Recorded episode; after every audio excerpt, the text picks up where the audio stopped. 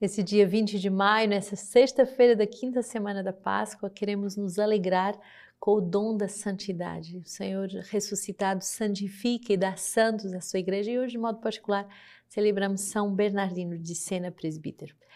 Hoje continuamos também a meditar sobre a graça da justiça e as quatro formas de justiça através do nosso livro de vida, número 179.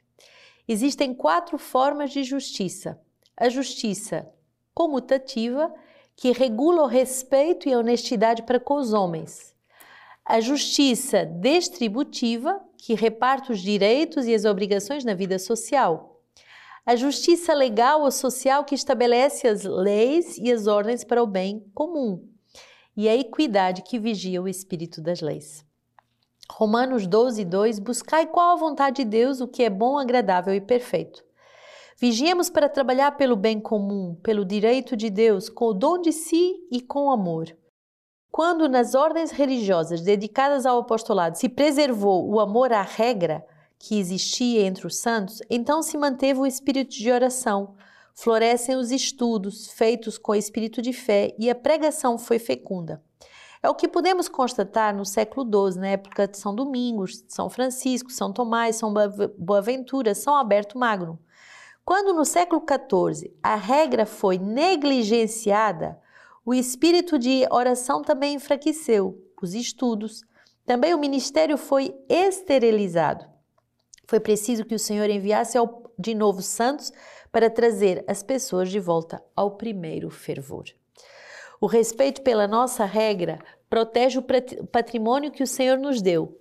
E a equidade é a forma mais elevada da justiça. Ela, vi, ela visa dar ou devolver a cada um a sua dignidade de filhos de Deus e ela é, nesta forma de justiça, a mais próxima da caridade.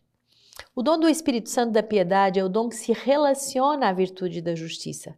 Podemos também relacionar o espírito filial devido a Deus, mas também aos pais no sentido do respeito e da obediência. São José é citado como um homem justo, conforme Mateus 1,19, e esta virtude corresponde bem à quarta bem-aventurança.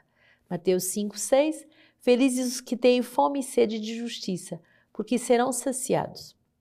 Santa Teresa d'Ávila no, no caminho de perfeição, aprendei a conhecer as quais as quais as coisas que devem sentir e lamentar nas irmãs, e sempre que muito sentimento. Eis a ocasião de mostrar e exercitar bem o amor em sabê-la sofrer sem se escandalizar.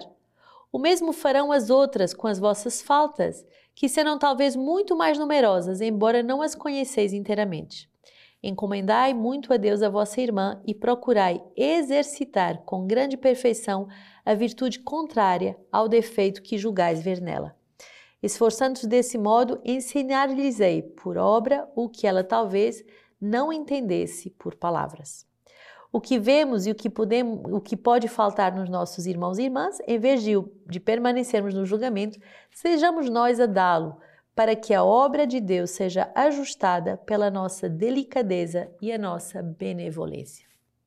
Muito bonito esse, esse número eh, que fala justamente sobre as várias formas de justiça comutativa, distributiva, legal e, sobretudo, essa justiça da equidade que vigia sobre o espírito da lei. E hoje quero destacar essa belíssima uh, exortação do padre Garrigou Lagrange, que vai falar que nos períodos em que os membros de uma família espiritual eram fiéis à regra, e ele vai citar como exemplo o século XII, com os grandes São Domingos, São Francisco, São Tomás de Aquino, São Boaventura, Santo Alberto, o que, que aconteceu? Fiéis à, à, à regra de vida, intensifica-se, valoriza-se o espírito de oração, florescem os estudos e eh, são, os estudos são feitos com o espírito de fé e então o apostolado é fecundo, a pregação é fecunda. Já dois séculos mais tarde, no século XIV, em que a regra é negligenciada, o que é que acontece? O espírito de oração é enfraquecido, os estudos também e o ministério é esterilizado. Então hoje, nesse dia 20 de maio, decidamos decididamente uh, nos apegar à nossa regra de vida, vivê-la com muita seriedade, para que a vida de oração seja vivida com muito, muito esmero, muito, muita intensidade, para que os nossos estudos sejam cheios de fé, para que a nossa pregação seja fecunda. E quando, diante da pregação, virmos defeitos, e claro que vamos ver defeitos não só na vida comunitária, como nas pessoas em que, que encontramos no, nas diversas missões, em vez de nos escandalizarmos e julgá-las, ao contrário, através dessa graça da justiça, podermos dar-lhes uh, o nosso olhar de benevolência e uh, serem ajustados através da nossa delicadeza e a nossa uh, evangelização inspirada. Atos 15, 22 a 31. Então pareceu bem aos apóstolos e anciãos, de acordo com toda a igreja, escolher alguns dentre os seus e enviá-los a Antioquia, juntos com Paulo e Barnabé. Foram Judas, cogunidade Barsabás e Silas, homens considerados entre os irmãos. Por seu intermédio, assim escreveram: Os apóstolos e os anciãos, vossos irmãos, aos irmãos dentre os gentios que moram em Antioquia, na Síria e na Cilícia, saudações. Tendo sabido que alguns dos nossos, sem mandato da nossa parte, saindo até vós, perturbaram-se, transtornando vossas almas com suas palavras, pareceu-nos bem, chegados a pleno acordo, escolher alguns representantes e enviá-los a vós junto com nossos diletos Barnabé e Paulo, homens que expuseram suas vidas pelo nome de nosso Senhor Jesus Cristo. Nós vos enviamos, pois, Judas e Silas, eles também transmitindo de viva voz estas mesmas coisas. De fato, pareceu bem nós, ao Espírito Santo e a nós não vos impor nenhum outro peso além destas coisas necessárias, que vos abstenhais das carnes imoladas aos ídolos, do sangue, das carnes sufocadas e das uniões ilegítimas. Fareis bem preservando-os destas coisas. Passai bem. Tendo se despedido, os enviados desceram a Antioquia, onde reuniram a assembleia e entregaram a carta. Feita a leitura, alegraram-se pelo consolo que trazia. Que bonito vermos que aquilo que é vivido na prudência e na justiça vem trazer consolo às almas, porque é a vontade de Deus, porque é a tradução da vontade de Deus nas coisas concretas do nosso dia a dia. Aqui é como uma lei da igreja, o que é que era preciso ou não obrigar os novos convertidos ao se quererem se fazer batizar? O que é que eles precisavam de cumprir como regras, como leis? Essa lei inspirada pela vontade de Deus vai dar paz ao uh, coração de todos, vai dar consolo ao coração de todos. E é tão bonita essa expressão. Pareceu-nos bem ao Espírito Santo e a nós fazer tudo nessa regra, segundo a inspiração do Espírito Santo e da comunhão da igreja. Salmo 56, meu coração está firme, ó Deus, meu coração está firme, eu quero cantar e tocar. Desperta, glória minha, desperta, cítara e harpa. Vou despertar a aurora, quero louvar-vos entre os povos, Senhor. Tocar para ti em meio às nações, pois teu amor é grande até o céu e tua verdade chega às nuvens. Ó Deus, eleva-te acima do céu e a tua glória domine a terra inteira.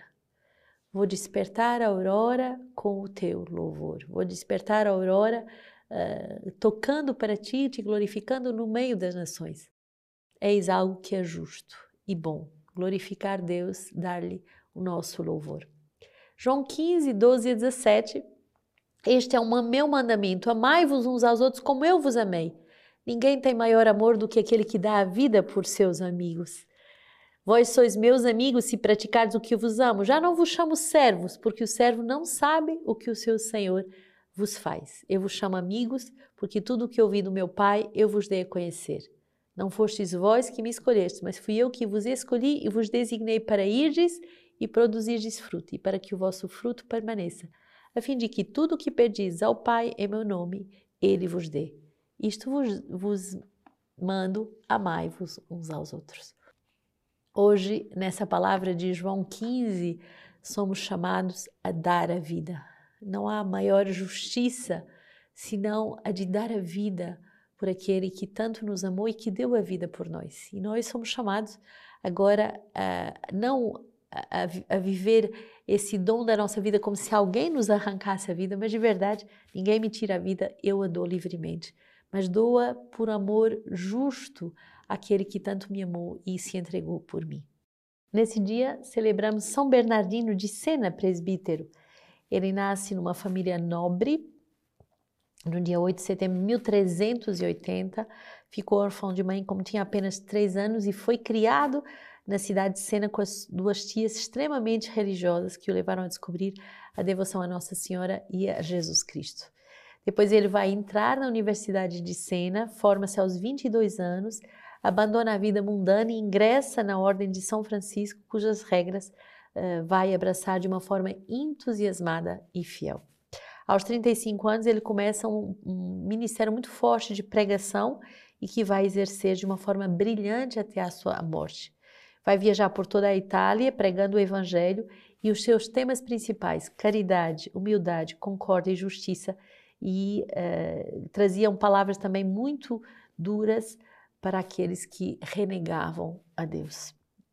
Bernardino constituía, eh, através da sua pregação muito forte, um clima de paz à sua volta, eh, trazendo de verdade eh, fazendo com que muitas pessoas se convertessem de forma muito clara.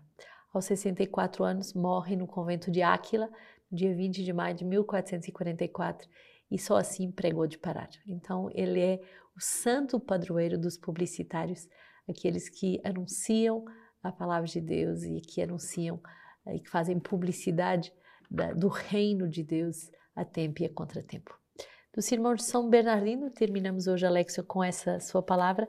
Ele diz assim: A Igreja, esposa de Cristo, sempre apoiada em seu testemunho, alegra-se com o profeta, dizendo: Deus, vós me ensinastes desde a minha juventude e até hoje eu canto as vossas maravilhas.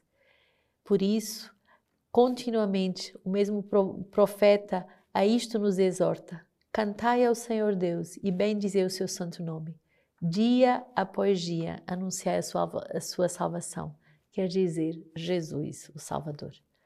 Então, que São Bernardino nos ajude nesse dia a anunciar dia após dia nosso Senhor, o Verbo que nos salva.